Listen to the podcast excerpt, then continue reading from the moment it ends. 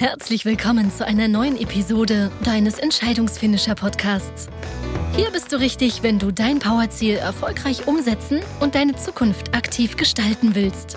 Wir freuen uns, dass du dich gemeinsam mit uns auf diese spannende Reise begibst und wünschen dir viel Spaß, inspirierende Gedanken und hilfreiche Erkenntnisse für das Erreichen deines Powerziels. Los geht's!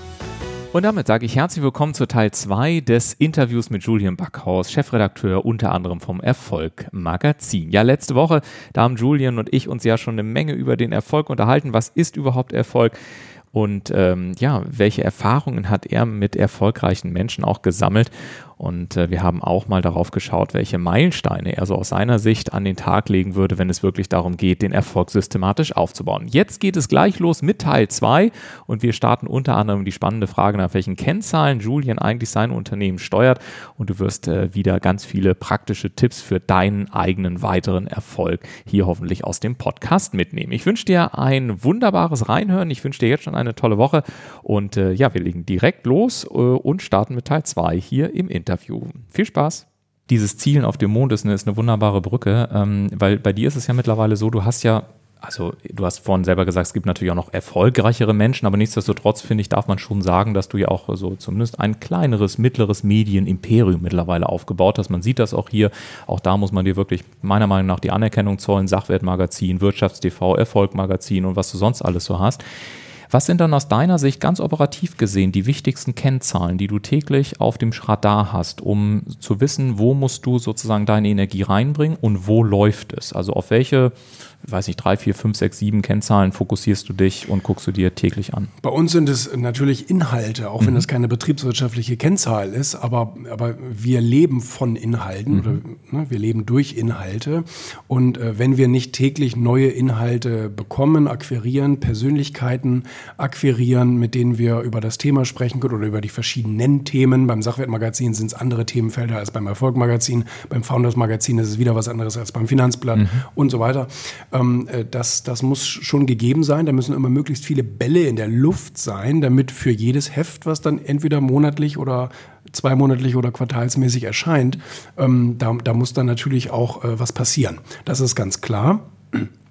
Da bin ich selber nicht immer der Beste, weil ich nicht so gut organisiert bin und da geht es eigentlich um es Abarbeiten. Also da geht es darum, jeden Tag so und so viele E-Mails und Telefonate und mit Agenturen zu sprechen und so weiter und so fort. Das ist so ein bisschen so eine fließbandroutinierte Arbeit, die mir auch nicht so gut liegt. Deswegen bringe ich da auch ab und zu mal etwas durcheinander. Andere Kennzahlen sind natürlich, wie ist die Mitarbeiterauslastung im All? Ist die zu hoch? Ist die zu gering? Wer hat Freilauf? Wer hat Überlauf? Auch wenn das nicht der richtige Begriff ist. Also wie sind die Ressourcen, die Humanressourcen eingesetzt, damit möglichst viel dabei rauskommt? Also das heißt, die Leute müssen produzieren, müssen Wertschöpfung betreiben durch ihre Arbeit. Das ist sehr, sehr wichtig. Und dabei muss man dann auch immer gucken, wie ist gerade so der Krankenstand und wie ist gerade so der, also die Ausfallzeiten etc. Und da muss man auch Entscheidungen treffen, da muss man auch sagen, also wir haben jetzt auch gerade wieder so einen Fall, wo wir sagen, da haben wir eigentlich keine gute Wertschöpfung und da müssen wir uns jetzt wirklich überlegen, wie das weitergehen soll oder ob das weitergehen soll. Ob derjenige da auch wirklich überhaupt noch Lust hat, hier tätig zu sein. Das ist wichtig. Neueinstellungen, Neubewerbungen sind wichtig, weil wir brauchen viel Personal und das muss auch immer, da muss auch immer ein Nachschub da sein, weil sonst kann ich nämlich solche Entscheidungen nicht treffen, andere an die Luft zu setzen. Ich kann jemanden nur an die Luft setzen, wenn ich das Vakuum dann auch wieder füllen kann mit jemandem Neues. Sonst erschaffe ich mir natürlich ein großes Problem. Ja. Auch das haben wir gehabt, dass wir zu viele Mitarbeiter zu schnell verloren haben und dann die Bestehenden zu überlastet waren, dann verlieren sie die Lust am Job und all solche Sachen. Da hat letztendlich niemand etwas von. Gut, natürlich guckt man jeden Tag auf den Umsatz, was kommt rein. Kommt es dann auch rein oder steht es nur auf dem Papier? Zahlen die Leute das auch? Warum zahlen sie es nicht? Und so weiter und so fort. Das ist auch ganz wichtig. Insbesondere natürlich im Zeitschriftenbereich haben wir sehr lange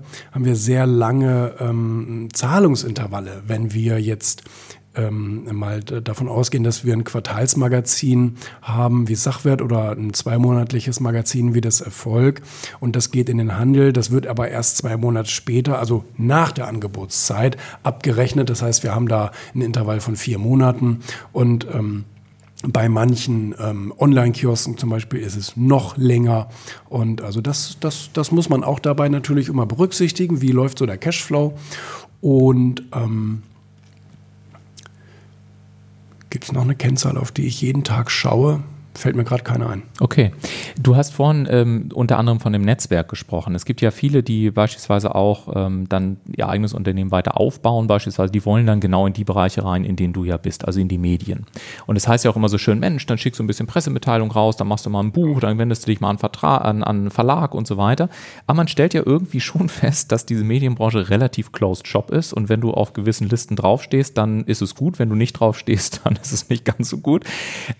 Ist so dieses Öffnen der Tür, was ja am Anfang mal notwendig gewesen sein muss, hat das auch über diese Netzwerke funktioniert, dass du einfach losgelaufen bist, dich mit Leuten unterhalten hast, Fotos gemacht hast und ähnliches? Oder was ist so das Julian Backhaus Secret-Geheimnis, um im Prinzip eine Tür in so einen relativen Closed-Shop auch reinzubekommen?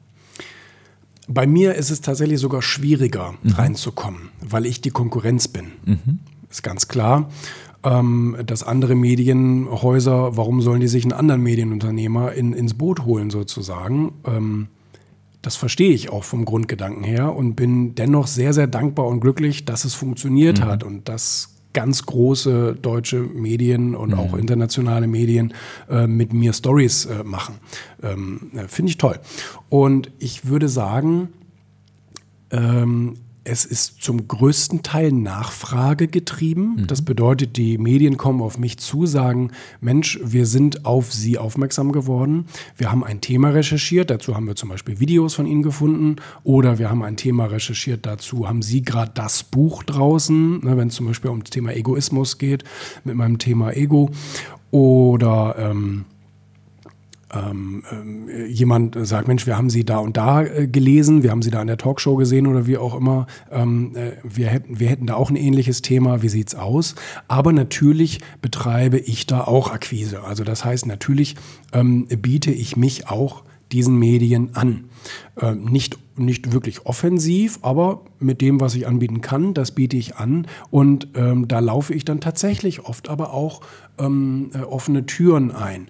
Kommt natürlich auch ein bisschen darauf an, was ich da anbiete. Wenn ich natürlich etwas anbiete, was wirklich jeder anbietet, dann bin ich natürlich vielleicht langweilig.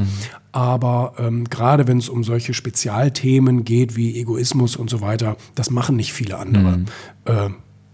Gar kein anderer. Das heißt, würdest du so empfehlen, wenn jetzt jemand beispielsweise hier im Podcast hört und eine Situation ist, dass er sagt, Mensch, soll ich zum Beispiel mal an Radiostationen ran, soll ich mal an eine Zeitung anrufen? Also einfach im Zweifel go, eine klare Botschaft haben, irgendwie einen One-Pager vorbereiten, hinschicken. Was ist so deine Empfehlung aus der Medienbranche? Wie geht man da am besten vor?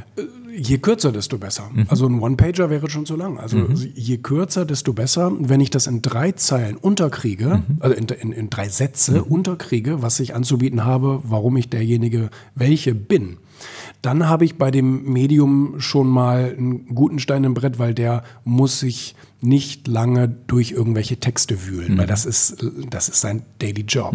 Und der liest am Tag wirklich viele Buchstaben und ist froh, wenn er dann mal wenige Buchstaben lesen muss und möglichst viel Informationen daraus ziehen kann. Das bedeutet, da musst du dich ja ganz klar auf das konzentrieren. Ich meine, wir sind ja auch am anderen Ende. Wir kriegen ja auch jeden Tag Angebote. Mensch, ich bin der Experte oder wie wäre es mit der Story? Und 30 Agenturen schicken uns jeden Tag Mails. Also das wird ja auch unterschätzt. Also wir kriegen wirklich jeden Tag 200 Mails von Leuten, die sich für wichtig genug halten, bei uns zu erscheinen. Und das hat auch alles ist alles legitim. Aber da muss man einfach mal eine mathematische Logik folgen und sagen, ist ja klar, dass der Redakteur nicht 200 Leute am Tag recherchieren kann. Da kommt es drauf an, wer fällt am besten auf. Ne? Ist das jemand, der hat schon ein Buch geschrieben, ist das erfolgreich? Ist das ein Thema, was knackig und fetzig ist, irgendwie, wo man sagt, wow, dadurch gewinnen wir neue Leser, wenn wir den abdrucken bei uns? Ist der vielleicht selber auch schon präsent? Also haben wir da gerade einen Nobody an der Angel oder ist da jemand, der bringt vielleicht auch sogar mal ein bisschen Leser mit und so weiter, auch eine Zielgruppe mit. Das ist auch interessant und diesen Hebel hat heute jeder in der Hand, über die sozialen Medien aus sich natürlich auch oder eine gewisse Reichweite zu schaffen, natürlich auch eine Marke dadurch zu schaffen und dadurch auch für ein Medium attraktiv zu werden. Vielleicht ist auch jemand gerade noch eher am Anfang und geht dann bitte auch lieber auf Medien zu, die auch jetzt nicht die riesigen Fokus und Spiegels sind, weil die haben andere, wie du eben schon sagtest, die haben ihre super duper Experten. Die brauchen nicht vielleicht unbedingt dich, außer du hast jetzt ein mega spezielles Thema. Ja. Aber wenn du jetzt der 395 Millionste bist, der sich über das Thema Digitalisierung auslässt, dann solltest du vielleicht mit diesem Thema auch an Zeitschriften oder Medienoutlets gehen, die jetzt vielleicht auch nicht unbedingt so riesig sind. Ja. Und dann hast du einen Startpunkt. Ja. Dann hast du deine erste Stufe und da gehörst du in Anführungsstrichen dann auch hin und dann kannst du dich hocharbeiten.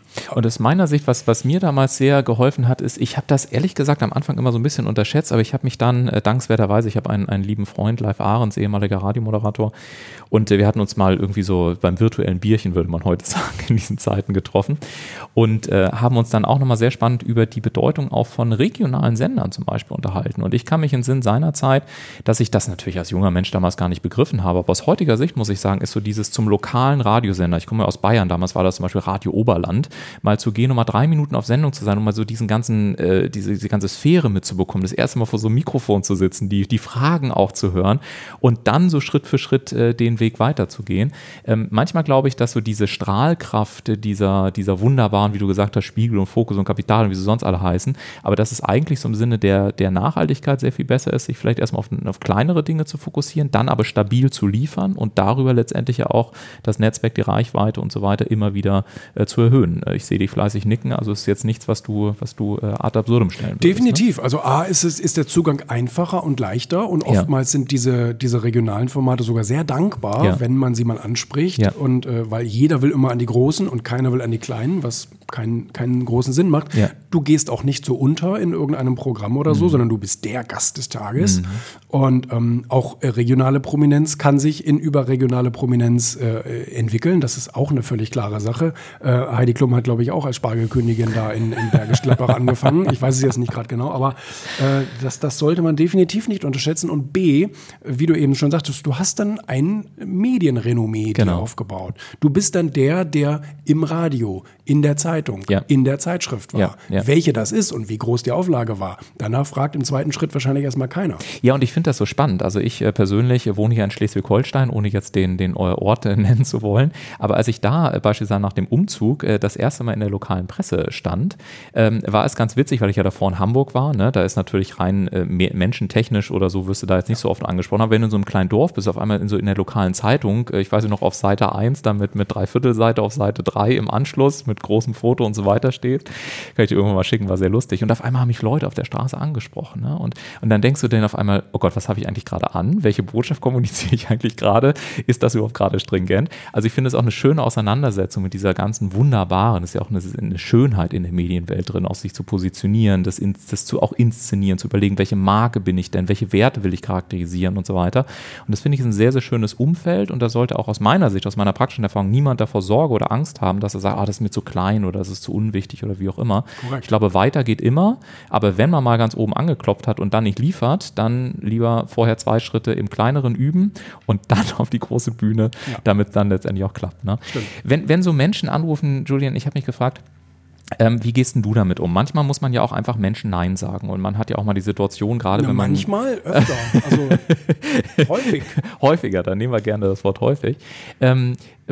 Das ist ja nicht nur bei Anfragen jetzt in deinem Bereich so, sondern das ist ja zum Beispiel auch so, wenn man irgendwie Experte ist, man bekommt eine Anfrage, man muss bewerten, kann ich dieser Anfrage gerecht werden oder nicht, man muss da Nein sagen. Jeder hat da so seine einzelne Strategie, aber wie gehst du denn damit um, auf der einen Seite auch Absagen erteilen zu müssen, also in eine Distanz zu gehen und gleichzeitig das aber so zu machen, dass du nach wie vor ein näheorientierter Mensch bist, mit dem man sich mit Zweifel auch gerne unterhält, weil die Zielsetzung soll ja nicht sein, dass jemand den Hörer aufknallt und sagt, was ist das denn für ein Punkt, sondern es soll ja eigentlich trotzdem ein gewisses wertschätzendes Maß sein. Wie gehst du mit dieser Polarität um in deinem Leben?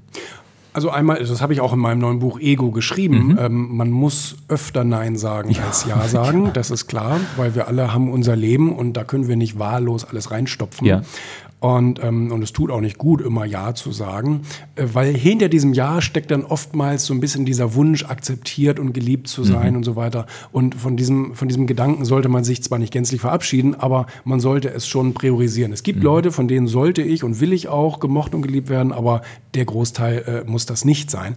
Und ich akzeptiere das auch, dass wenn ich einfach mal sagen muss, nein, läuft nicht, auch wenn ich sage, hey, du bist nicht wichtig genug, das sind einfach richtig gemeine Sachen, aber das ist nüchtern betrachtet leider dann die Wahrheit und die muss derjenige dann irgendwie auch begreifen. Dass derjenige dann trotzdem den Hörer knallt und sagt, was ist denn das für ein arroganter Pisser? Damit muss ich leben und damit kann ich auch leben, weil es mir nicht wichtig ist, dass er mich mag oder liebt oder wie auch immer. Und natürlich, es ist eine Gratwanderung. Also ich lege es nicht darauf an, irgendwie nicht gemocht zu werden.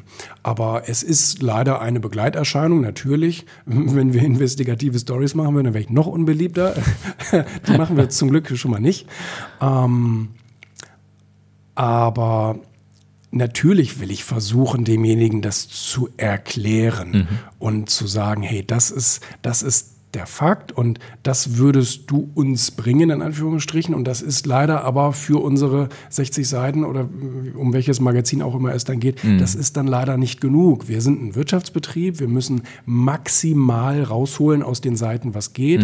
Da müssen maximal prominente Leute mit großartigen Botschaften oder wenigstens Leuten sein, die mit ganz tollen Büchern draußen sind, die gerade gefragt sind. Aber wenn da jemand mit seinem eigenen E-Book kommt und sagt, ja gut, das haben jetzt 120 Leute gelesen, wäre das nicht was? Das ist leider nichts. So. Und da muss ich dann manchmal auch denjenigen so ein bisschen auf den Boden der Tatsachen holen und sagen, frag doch lieber mal bei deiner regionalen Zeitung. Vielleicht wäre das für die was. Ne? Also ich will demjenigen schon so ein bisschen auch so einen Kompass geben und sagen, was er da gerade tut. Vielleicht merkt er das nicht. Was ich daran so spannend finde, ist, dass es ja überhaupt erst zu diesen Situationen kommt. Also auf der einen Seite könnte man ja sagen, Mensch, Leute und überschätzen sich einfach manchmal, rufen deswegen an. Meiner persönlichen Erfahrung nach ist es aber oftmals, dass die Leute zum Beispiel gar nicht genau wissen, wie Erfolg funktioniert, was dafür die entscheidenden Parameter sind, wie eine Redaktion funktioniert und so weiter. Obwohl wir ja eigentlich jahrelang durch die Schule gegangen sind und gewisse Abläufe ja eigentlich wissen sollten. Deswegen mal so ein bisschen Blick auf die Gesellschaft. Was ist denn so dein Erleben? Also wird das Thema Erfolg in Schulen beispielsweise aus deiner Sicht ausreichend platziert? Würdest du es mehr platzieren? Was würdest du dir wünschen, wenn man mal sozusagen Erfolg auch als gesellschaftliches, nicht tabuisiertes Thema sieht, sondern auch mit einem Thema platziert, auch in Deutschland, was eben mit sehr viel Stolz und auch Persönlichkeit verbunden sein kann? Also ich bin zum Glück kein Vater, will ich auch nie werden. Aber wenn ich mir vorstellen würde, dass Lehrer meine Kinder in Erfolg unterrichten, dann würde mich das nicht positiv stimmen. Also das will ich nicht und ich glaube auch nicht, dass das irgendjemand anders will, dass Beamte Kindern etwas über Erfolg im Leben beibringen, weil das nicht funktioniert.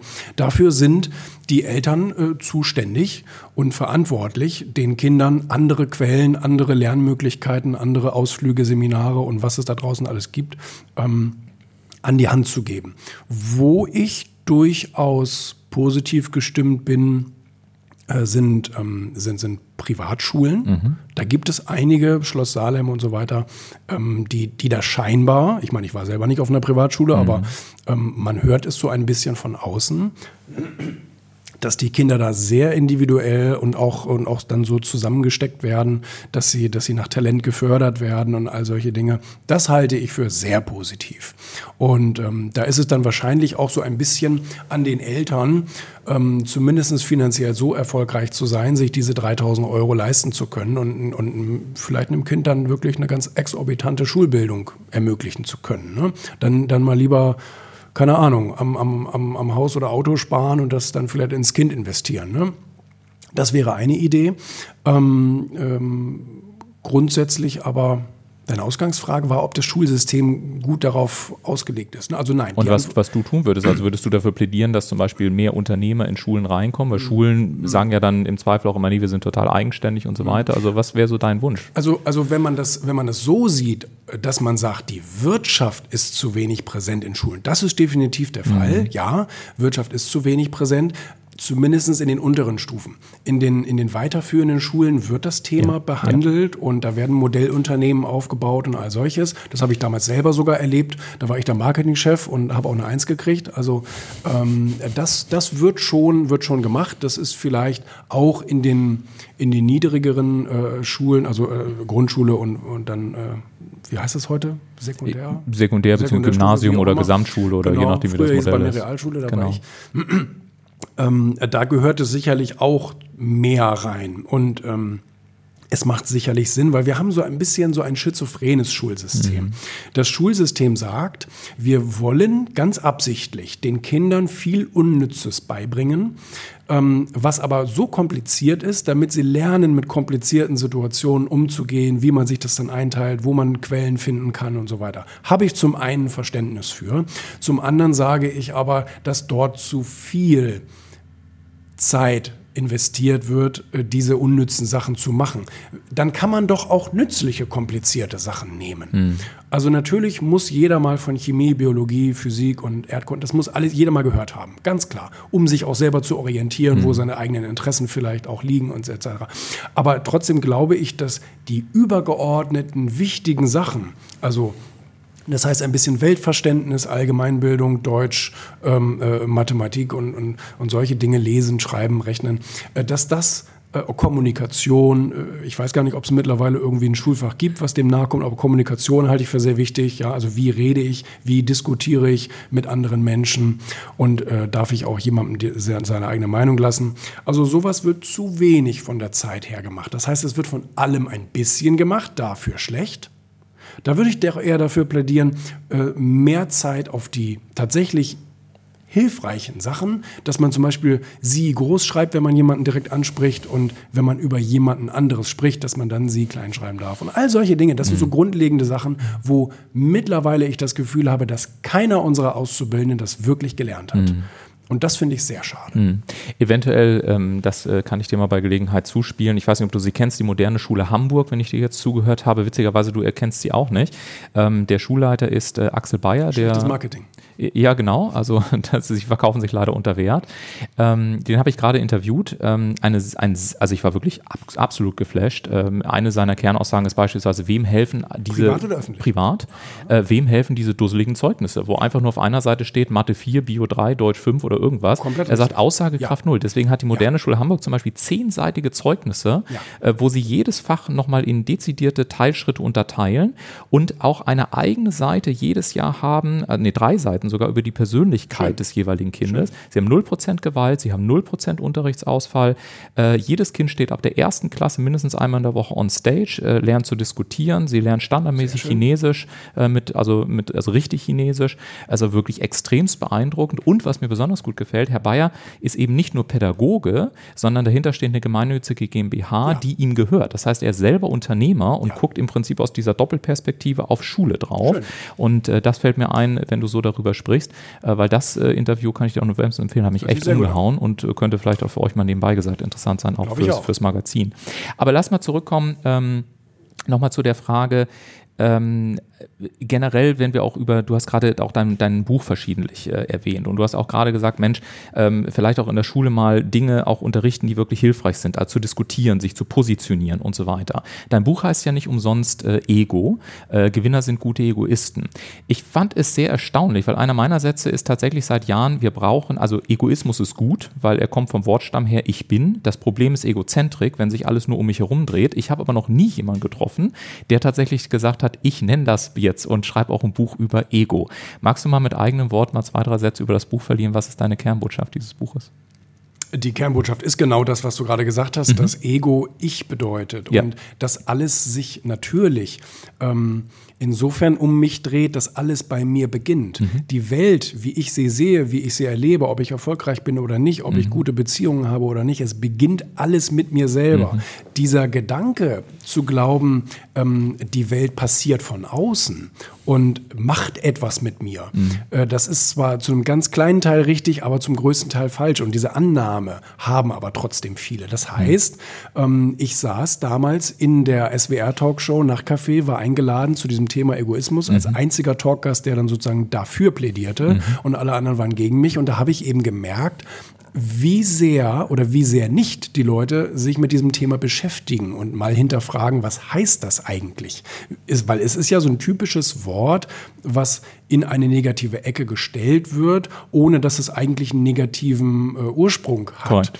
Und ich meine, wenn man sich im Duden oder Wikipedia oder irgendwo im Lexikon das Wort Egoismus ansieht, dann steht da, ja, negativ belastet, bedeutet, dass jemand sich, um seine Agenda, um seine Ziele kümmert, vorrangig. Mhm. Und genau das ist der Fall. Also das muss so sein, dass jemand sich selbst und sein Leben als so wertvoll erachtet, dass er sich bitte darum auch kümmert und vorrangig kümmert.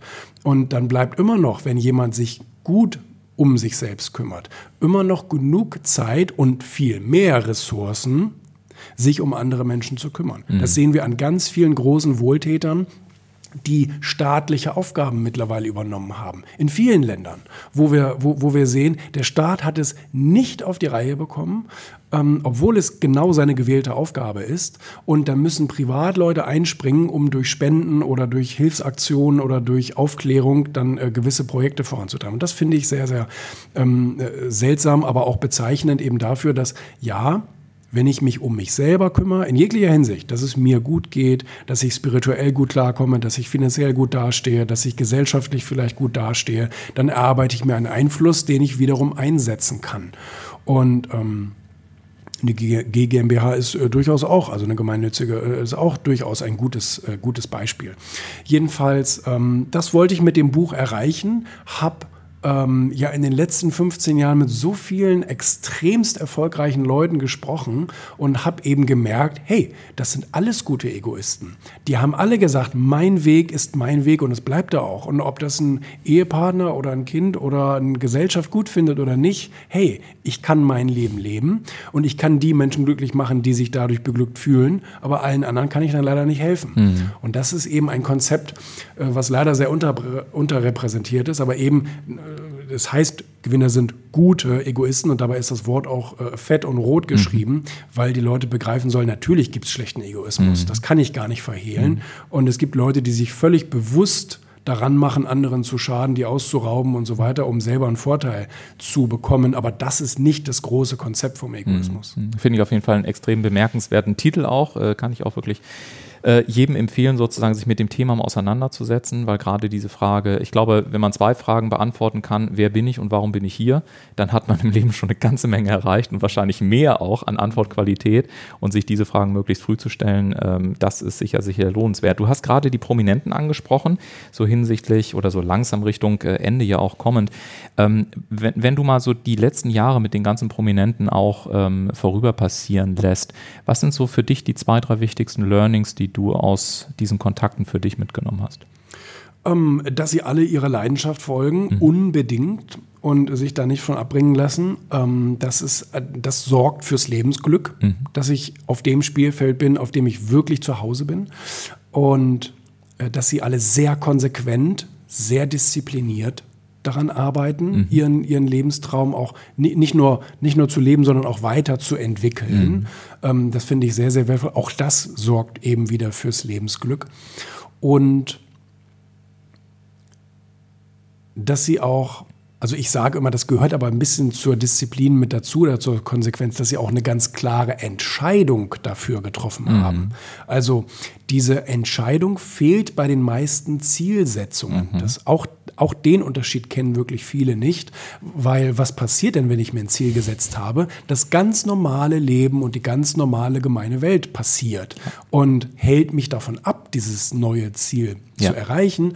Und wenn ich da vorher nicht eine ganz klare, konsequente Entscheidung getroffen habe, zu sagen, egal was da kommt, egal was sich mir in den Weg stellt, egal ob mein Umfeld das gut findet oder nicht, ich kann nur für mich entscheiden und das muss ich jetzt tun. Ja.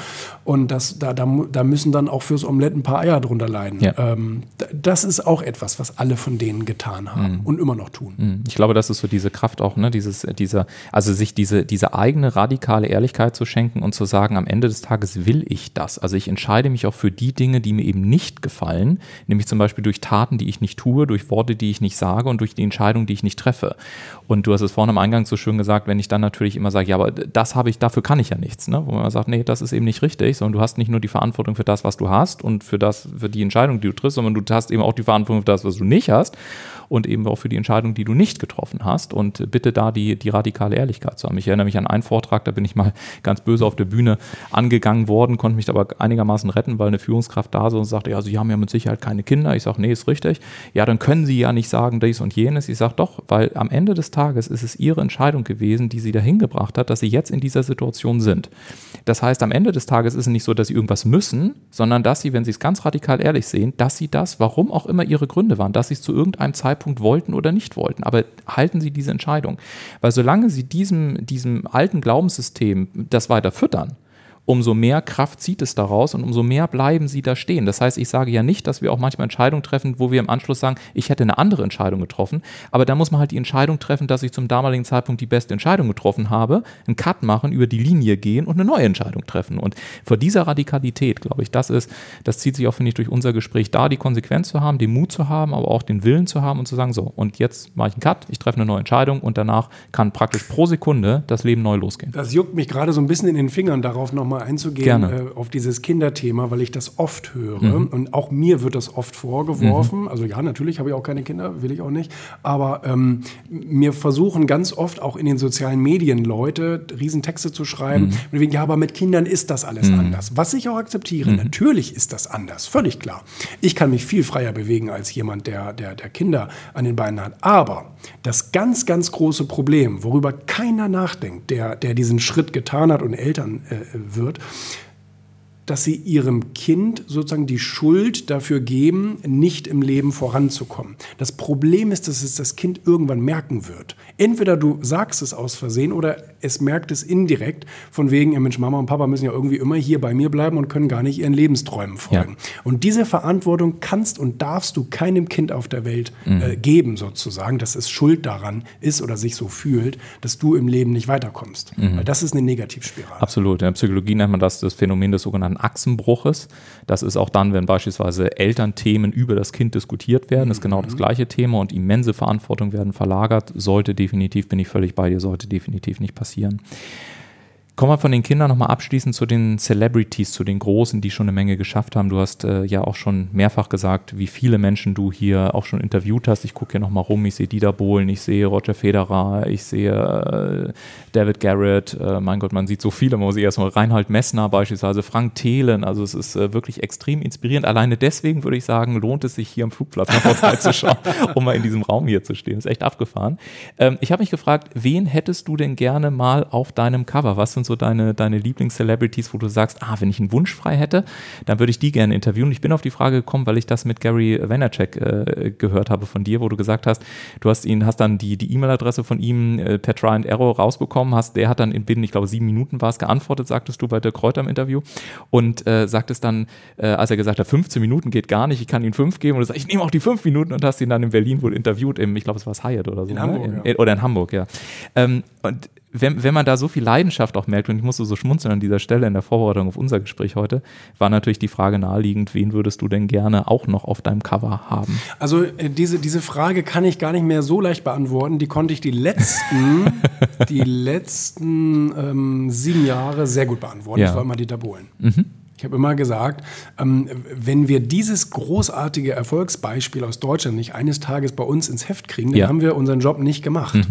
Und der ist für mich da wirklich so ein leuchtendes Beispiel. Nicht nur, weil er ein Großmaul ist und weil er so super erfolgreich ist, sondern weil am Anfang wirklich alle Steine in seinem Weg gelegen haben, die man finden konnte. Und deswegen war das immer mein großer Traum und habe da seit 2011 dran gearbeitet und musste dann sozusagen 8 Jahre vergehen lassen, bis es dann endlich funktioniert hat und er dann irgendwann endlich mal zugesagt hat. Da mussten wir uns erstmal unsere Sporen verdienen und mussten uns beweisen und mussten zeigen, ja, das Erfolg Magazin ist jetzt nicht eine Eintagsfliege, sondern da kann man durchaus rein. Und das war auch ein großartiges Gespräch und das hat auch für viel Nachhall gesorgt und so. Das war also wirklich sehr, sehr wertvoll. Und seitdem habe ich keinen neuen Wunschkandidaten. Also klar gibt es immer Leute, die wir auf der Liste stehen haben, wo wir sagen, die gehören da nochmal rein. Aber ja. Du bist ganz zufrieden mit dem Ergebnis. Ja, definitiv. Ja. Also wie gesagt, alle anderen werden kommen und wollen auch kommen, aber so ein unbedingter Wunschkandidat wie damals der Dieter haben wir bisher nicht. Gibt es denn auf der anderen Seite dann Themenstellung, wo du sagst, wenn ich mir den Markt anschaue, wenn ich mir Trends anschaue, ist ja die Frage, bleiben Magazine weiterhin, gehen wir in diese Netflix-Ökonomie, in diese Plattformökonomie? Gibt es, sagen wir mal so, Projekte, wo du vielleicht schon mal einen kleinen Blick uns heute geben kannst, die wir von deiner Seite und von Seiten des Verlages hören? Sowas passiert definitiv und wir haben uns auch mit einem sehr großen deutschen Medienkonzern zusammengeschlossen. Mhm. Ich weiß jetzt gerade den Vertrag nicht mehr auswendig, ob ich das sagen darf oder nicht, aber wir haben uns mit einem sehr großen deutschen Medienkonzern zusammengeschlossen, die genauso ein Projekt eben wollten und auf einige Verlage zugegangen sind. Also das heißt, da geht es dann tatsächlich darum, Inhalte von einzelnen Stellen zusammenzusuchen und dann eben an einer Stelle verfügbar zu machen und all solche Sachen mit einer Million Reichweite und jeder ist dann an diesem Projekt auch beteiligt etc. Also ja, das gibt es auch in der Zeitschriftenwelt sozusagen oder in der Pressewelt.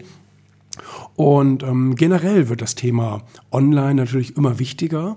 Wir setzen zum Beispiel seit unserer Gründung extrem auf E-Paper-Verbreitung, weil wir einfach sagen, das ist die Zukunft. Die Zukunft ist nicht mehr abgeholzte Bäume und bedrucktes Papier. Wird es geben, gerade parallel momentan auch noch. Und viele Leute legen da Wert drauf. Aber die Gewohnheit wird sich immer mehr ändern. Das ist das Einzige, was momentan die Leute davon abhält, E-Paper, Magazine und Zeitungen zu lesen. Es ist die Gewohnheit, das Ding in der Hand zu haben.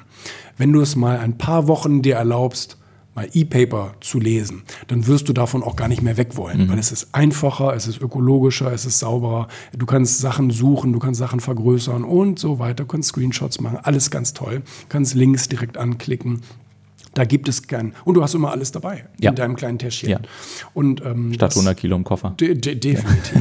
Genauso mit E-Books. Und von daher, die Gewohnheit wird sich Schritt für Schritt ändern, auch weil dann so Magazine wie wir immer mehr das forcieren, den Leuten gute Angebote machen und zu sagen, probier es doch mal aus, es wird dir gefallen. Ja. Lieber Julian, die Zeit ist schon zu Ende. Es war ein, fand ich, sehr tiefgehendes Gespräch. Vielen Dank auch für deine durchaus klaren Statements. Auch danke für den damit gemachten Mut, auch wirklich zu dem zu stehen, wo man dran glaubt und tatsächlich auch seinen Weg zu gehen. Ich wünsche dir ganz, ganz viel Erfolg. Wir werden sicherlich an der einen oder anderen Stelle über das Magazin oder den Top-Experten-Award oder wie auch immer ohnehin in Kontakt bleiben. Und ich freue mich drauf. Ich fand es ein sehr inspirierendes Gespräch. Vielen Dank für deine Zeit. Und euch sage ich ganz lieben Dank fürs Zuhören. Wenn es euch gefallen hat, dann denkt bitte dran, diese Podcast-Episode wieder zu bewerten auf den einschlägigen Portalen oder sendet auch gerne eine E-Mail und vielleicht habt ihr auch eine Idee, welchen Gast ihr selber einmal hier im Entscheidungsfinisher-Podcast hören wollt, dann schreibt es mir und im Zweifel rufe ich Julian an und sage, Julian, du musst mal eine Tür aufmachen. Insofern wünsche ich euch eine tolle Woche, kommt gut rein, eine entscheidungsstarke Woche und wir hören uns, wenn ihr wollt, nächste Woche Montag um 10 Uhr wieder. Bis dahin, macht's gut, ciao, ciao.